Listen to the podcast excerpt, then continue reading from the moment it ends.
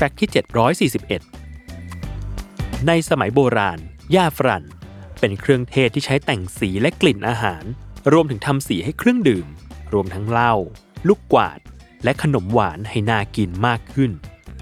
โดยคนไทยเรารู้จักย่าฝรั่นจากการนำเข้ามาของเชกอมัด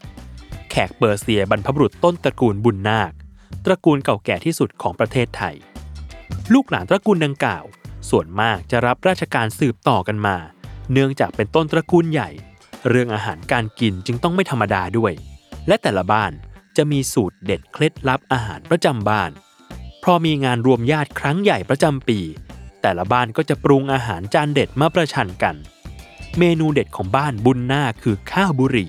หรือข้าวหมกไก่ที่เราคุ้นเคย แต่สูตรดั้งเดิมที่แท้จริงของข้าวหมกไก่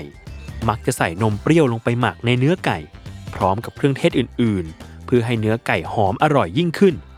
ส่วนข้าวหุงก็จะพิเศษตรงที่มีหญ้าฝรั่นเพิ่มเติมลงไป ซึ่งนอกจากจะทำให้ข้าวสีสวยแล้ว ยังทำให้กลิ่นหอมอร่อย